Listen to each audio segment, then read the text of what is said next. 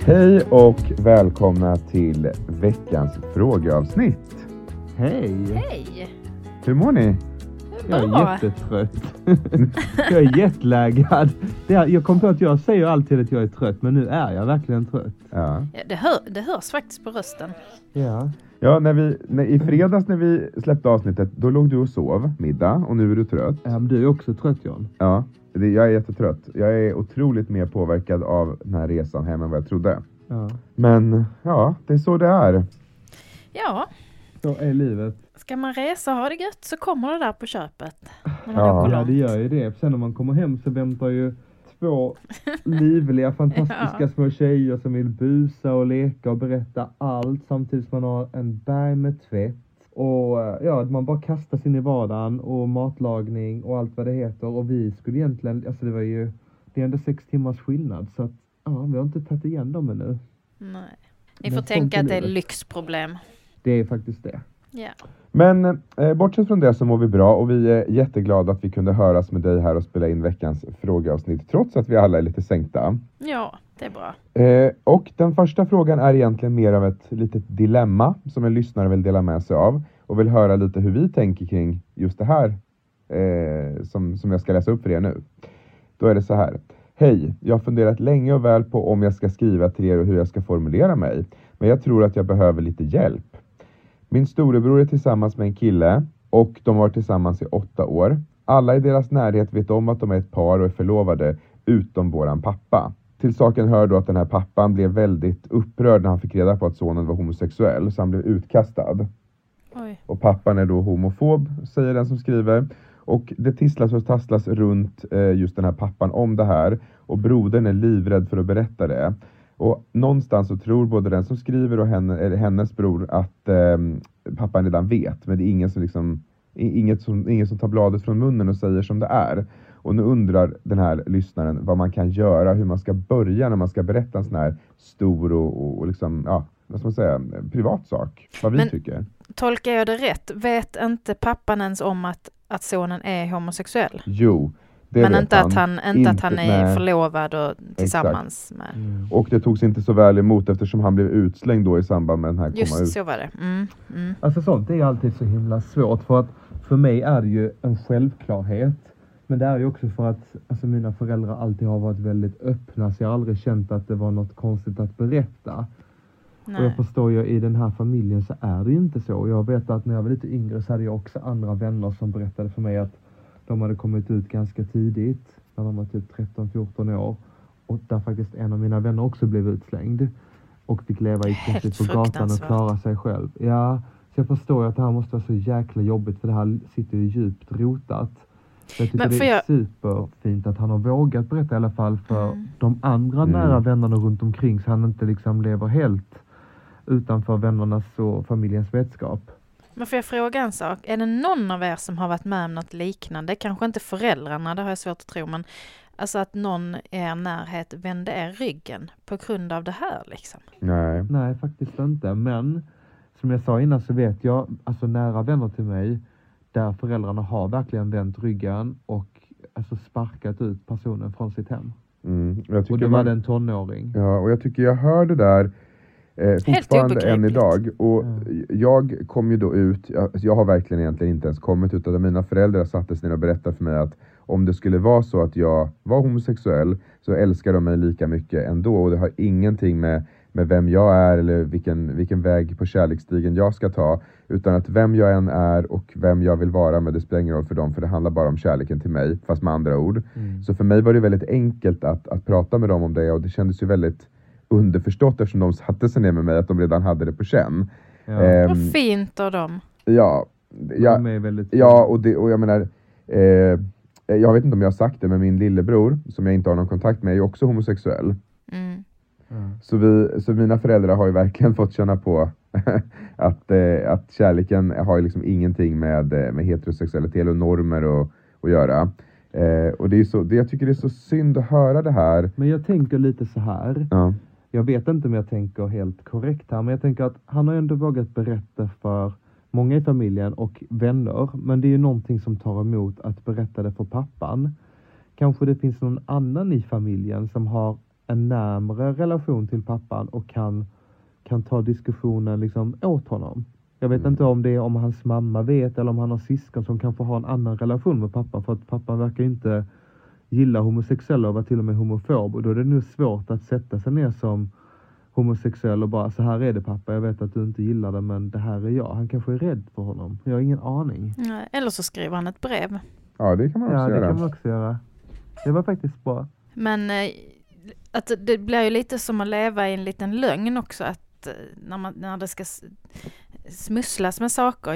Jag tycker absolut att när pappan ska få veta det, och är det så att man vänder sitt barn ryggen för en sån sak, då ligger det hos honom, och då får det vara. Faktiskt, för att han verkar ha många andra fina runt omkring sig som verkar stå upp för den han är. Så att vågar man inte ta det samtalet själv med pappan, så kanske någon i familjen kan göra det, eller så skriva ett brev, precis som du sa, Melinda. Ja. Vi önskar i alla fall honom och våran lyssnare lycka till, och att det ska bli så bra som möjligt. Ja, verkligen. Ja, absolut. Hoppas verkligen det löser sig. Det känns som en sån självklar grej, och det är deppigt varje gång man hör att det kan gå till så här, och framförallt inom den närmsta familjen. Helt obegripligt. Ja, verkligen.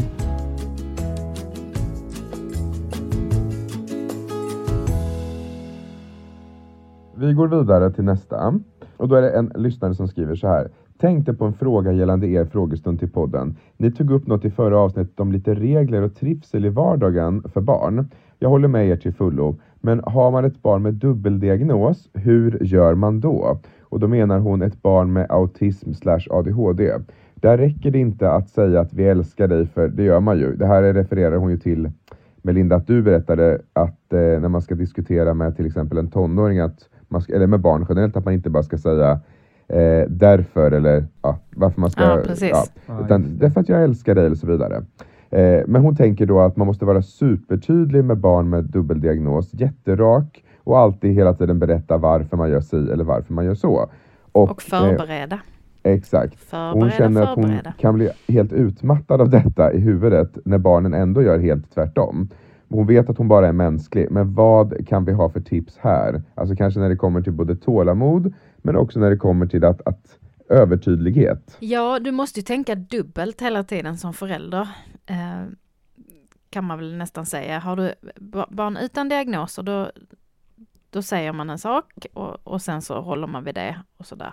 Men när det är barn med diagnoser, då får du kanske göra upp en plan hela tiden innan med dig själv. Hur ska jag lägga fram det här? När ska jag lägga fram det? Hur ska jag vara konsekvent i det?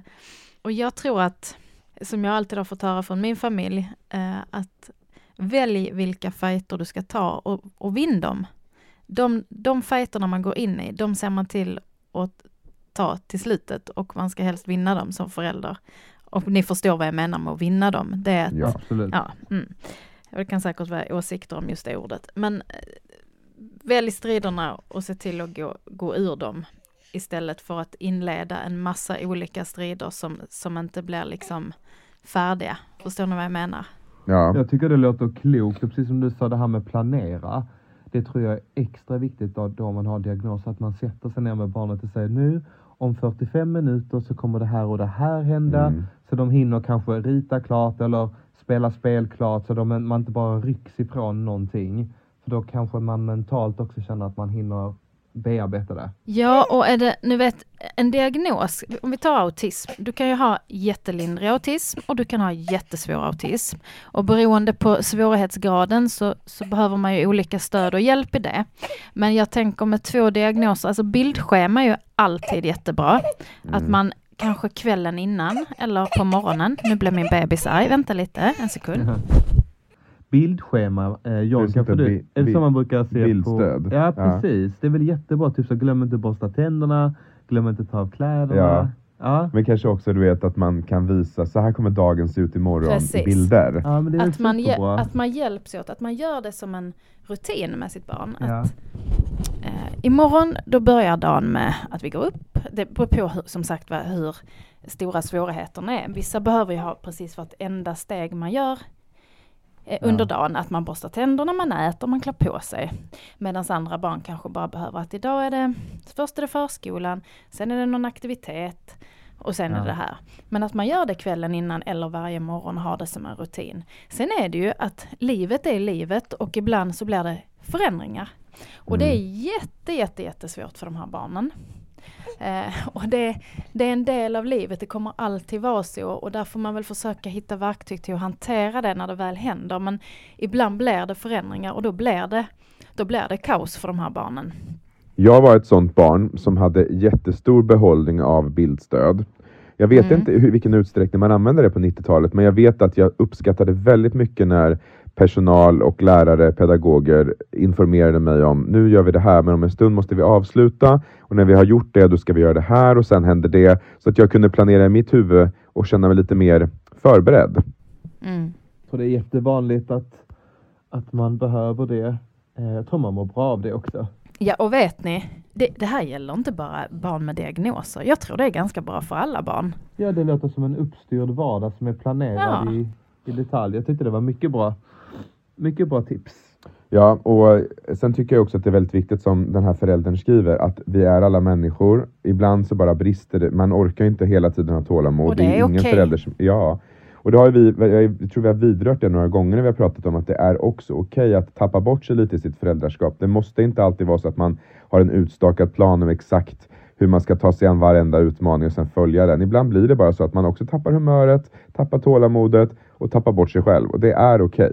Ja, och samma sak där. Jag tror att det är bra att våra barn också får se det ibland. Därför att det är också livet. Det finns ingen människa som är jämn hela tiden, som är likadan hela tiden och som är jämn i sitt humör. Alltså, förstår ni vad jag menar? Ja. Utan det går upp och det går ner.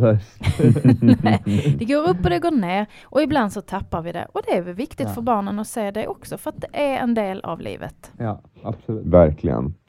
Nästa fråga är av den lite roliga sorten. Det är en lyssnare som skriver och frågar, eller hon berättar först om att hon hade varit på en offentlig toalett, och under tiden som hon var i kön så hör man inifrån toaletten ett ljud av att det är någon som kämpade inne med toalettbesök nummer 2. Okay. Ja. Som kämp. Ja, och hon var ensam i kön, så det var ingen bakom henne. Det var hon som stod näst på tur, och hon tyckte nog inte att det var några konstigheter vad jag förstår. Men sen när hon kommer in så inser hon att om inte hon städar upp här inne så kommer den som kommer efter henne tro att det är hon som har lämnat den här röran. Förstår du, Melinda? Ja. Ja. Och då undrar hon, hur hade vi hanterat en sån situation? För man vill ju inte städa efter någon. Jag hade aldrig ens gått in. Jag hade sprungit dit. När jag hade sett den här röran så hade jag sprungit dit och antingen hållit mig eller tagit en annan toalett. Jag hade aldrig ställt mig och städat efter någon. Detta hände mig nu i New York. Jag skulle gå in på en toalett och så var det exakt samma sak. Och jag var tvungen att gå ut, för jag tänkte nej, aldrig i mitt liv att jag går in här. Och så ska nästa person tro att det är jag. Så jag var den som sprang. Alltså, jag har svårt att bara gå på offentliga toaletter, så aldrig i hela livet att jag skulle ställa mig och torka bajs efter någon annan. Nej. Men där går det. Där drar vi igen.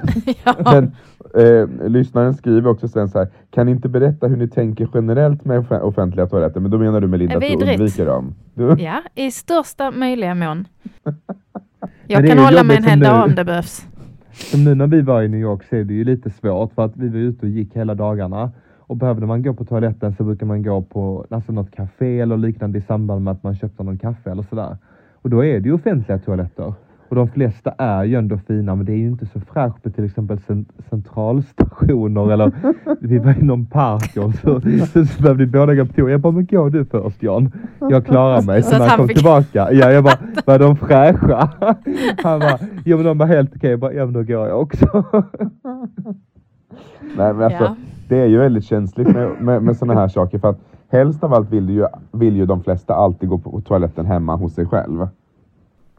I första hand. Men jag måste berätta en till sak om de här toaletterna. Jo, men vi diskuterade faktiskt detta nu, jag och John, bara för någon dag sedan. För det är så väldigt vanligt där i alla fall.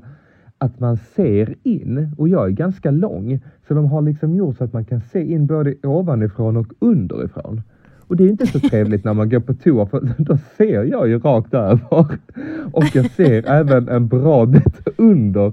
Det var någon man också som hade slatt sig ner och satt där i godan ro. Och jag bara, Nej, och det var sådana tunna väggar. Sen var det helt, alltså, helt öppet upp och nere. Så då kunde jag inte heller gå på toaletten. Nej, det kan man inte. Jag skulle aldrig göra det. Nej, då fick jag gå ut till John och säga nej, jag tycker inte det här var en fräsch toalett. För att man ser rakt in och jag vill inte se andra. Alla får göra sina behov på toaletten, men man behöver inte se det. Nej, eller höra det eller känna av närvaron av den andra. Men i USA, precis som vi pratade om förra veckan, så kostar ju allting pengar. Och de har ju offentliga toaletter och då förväntas man ju också lämna en liten slant till den som jobbar där. Ja. Ja. Men här kan jag verkligen förstå varför. Det är ju för att den personen städar ju upp och gör fint. Ja. Och ser till så att man kan ha de här offentliga toaletterna. Till exempel i vissa parker så finns det toaletter. De är helt liksom tillgängliga för alla. Det kostar inget att gå på toaletten. Men om man vill får man gärna lämna en liten slant till den som jobbar och gör fint där. Ja. Ja, men det är värdigt tycker jag. Ja, verkligen. Eftersom det är så ovärdigt att torka bajs efter någon annan. Då hade jag just stått kvar med en egen liten bössa och skramlat in. Nej, men jag tycker också att det är så här. Jag tycker att alla måste få gå på toaletten när helst man behöver. Men man kan väl åtminstone försöka lämna toaletten i den skick man skulle vilja hitta den. Det är väl inte så mycket begärt. Nej, det här var en väldigt rolig fråga måste jag säga. Ja, men också, jag tror att så här, väldigt många... Nu släpper vi det. Ja, men vet du vad, jag ska säga en sista sak. För att jag läste faktiskt en artikel nyligen om vad som händer med folk som håller sig för länge. Ja, det är inte bra medicinskt. Nej, det är inte alls bra. Jag tänker på det när jag är utanför en offentlig toalett. Men ändå gör valet att hålla mig. Ja. Vad är det som händer då? Ja, men jag kan säga så, en god vän till oss, som också lyssnar på podden, berättade för mig att hen, jag vill inte säga någonting, oftast brukar gå på toaletten på nätterna. För att inte folk ska veta om att de här toalettbesöken äger rum. Och det är nog en gammal så här, invant beteende att försöka att undvika att folk ska veta om när hen går på toaletten. Speciellt då när hen var borta. Alltså bland andra. Inte hemma. Nej, men på hemma hos andra till exempel om man sover över och så. Inte hemma i sin egen familj men hos andra. Eller, man vill helt enkelt sköta det där lite i fred. Ja. Ja. Men i alla fall, jag läste i den här artikeln att när man håller sig mer än 2 eller 3 dagar, då kan du drabbas av någon form, och det hette någonting, det är någon förstoppning av något slag som gör att du kan få allvarliga medicinska komplikationer. Ja, och man kan få fickor på tarmen och så i det långa loppet och sådär. Så det, man ska definitivt gå på toaletten när man känner att man är nödig. Ja. Nu går vi vidare. Ja, nu går vi vidare. Jag tycker också att vi sätter punkt där. Sista frågan för den här veckan. Men det var kul. Ja, det var kul. Sista frågan är lite på samma tema som det här diagnostemat. Att idag... barn med diagnoser. Idag 2023 är väldigt många föräldrar väldigt intresserade av att det ska utredas hit och det ska utredas dit. Så den här programmen går ganska långt ner i åldrar. Man vill ju egentligen inte sätta en stämpel, en diagnos på ett barn, det vill säga som är så litet så att den inte ens har någon egen behållning av sin diagnos. Vad tycker vi 3 om det här med barn och diagnoser? När ska man börja utreda och liksom hur ska man göra det på bästa sätt för att det ska gynna barnet och inte alla andra runt omkring? Ja, du får börja. Alltså alla människor är unika och vi är olika och man kan nog se drag av någon typ av diagnos hos egentligen alla människor. Men när det blir ett problem i vardagen, alltså när man inte kan sköta sin vardag på ett sätt som man mår bra av längre, då kanske det är läge att göra en utredning. Förstår ni vad jag menar? Ja, absolut. Och eftersom barn kan ju inte själva säga det, alltså nu pratar jag om lite yngre barn, de kan ju inte själva säga, jag skulle vilja, alltså man kan inte initiera ett sånt samtal. Så när ska man som förälder ta tag i det här? När det blir ett problem i vardagen, till exempel om det är ett utåtagerande barn, när man känner att det här går aldrig över, det är ingen trots, det här påverkar vårt vardagliga liv, vi kommer aldrig i tid, vi kan inte umgås med folk, förstår ni? Då kanske man ska börja liksom fundera på, för det är ju väldigt jobbigt för det här barnet med, för det blir ju en skuld i det, att på grund av mig så händer det här hela tiden, men man kan inte styra det. Och då är det ett problem för alla. Det är svårt att sätta en ålder på det, för allting är det väl individuellt. Vissa kanske behöver utredas när man är 3-4, men vissa kanske inte förrän man är 7-8. Precis. Det är väldigt olika. Men jag tror, oavsett om det är små barn eller äldre barn, så när man märker att det blir ett problem i vardagen eller att det blir ett problem för dem i skolan eller vad det nu kan vara, då är det läge att börja fundera. Exakt. Ja. Ja, men jag tyckte det var ett bra svar, för jag tror väldigt många föräldrar idag kanske utreder lite för ofta och lite för tidigt, för att man kanske bara tycker att man har ett inom citationstecken jobbigt barn. Men det är som du sa, det ska vara problem i vardagen, det ska finnas något syfte och någon substans i det här. Ja. Ja. Verkligen. Ja, men det var jättebra. Och sen är det så här också, vill jag bara säga, att oavsett vad man har för diagnos så fortsätter ju livet som innan. Så det handlar ju om att hitta anpassningar som gör att livet blir bra. För oavsett om man får en diagnos eller inte, så förändras ju inte livet i övrigt, utan det är ju anpassningar man måste jobba med. Man får lite förståelse kanske varför man är på ett visst det är en annan aspekt. Men tack för mig. Ja, men jättebra. Jag tror att det där som du precis sa nu sätter verkligen fingret på vad många går runt och tänker. Det här med att man hör att andra gör och så vet man inte hur man själv ska förhålla sig. Ja. Och så börjar man till slut se problem och se utmaningar som kanske inte finns, som är helt i sin ordning. Så att, mycket bra tycker jag. Och det var allt för denna lilla frågestund. Ja, det var allt för denna lilla frågestund. Och jättekul att ni fortsätter att skicka in så mycket frågor. Så fortsätt att göra det på familjarpodd@gmail.com, så tar vi upp dem i den mån och takt vi hinner. Ja. Så tusen tack för att ni har lyssnat, och snart är det fredag och då hörs vi igen. Det gör vi. Ja. Hej då. Hej. Ha det bra. Hej.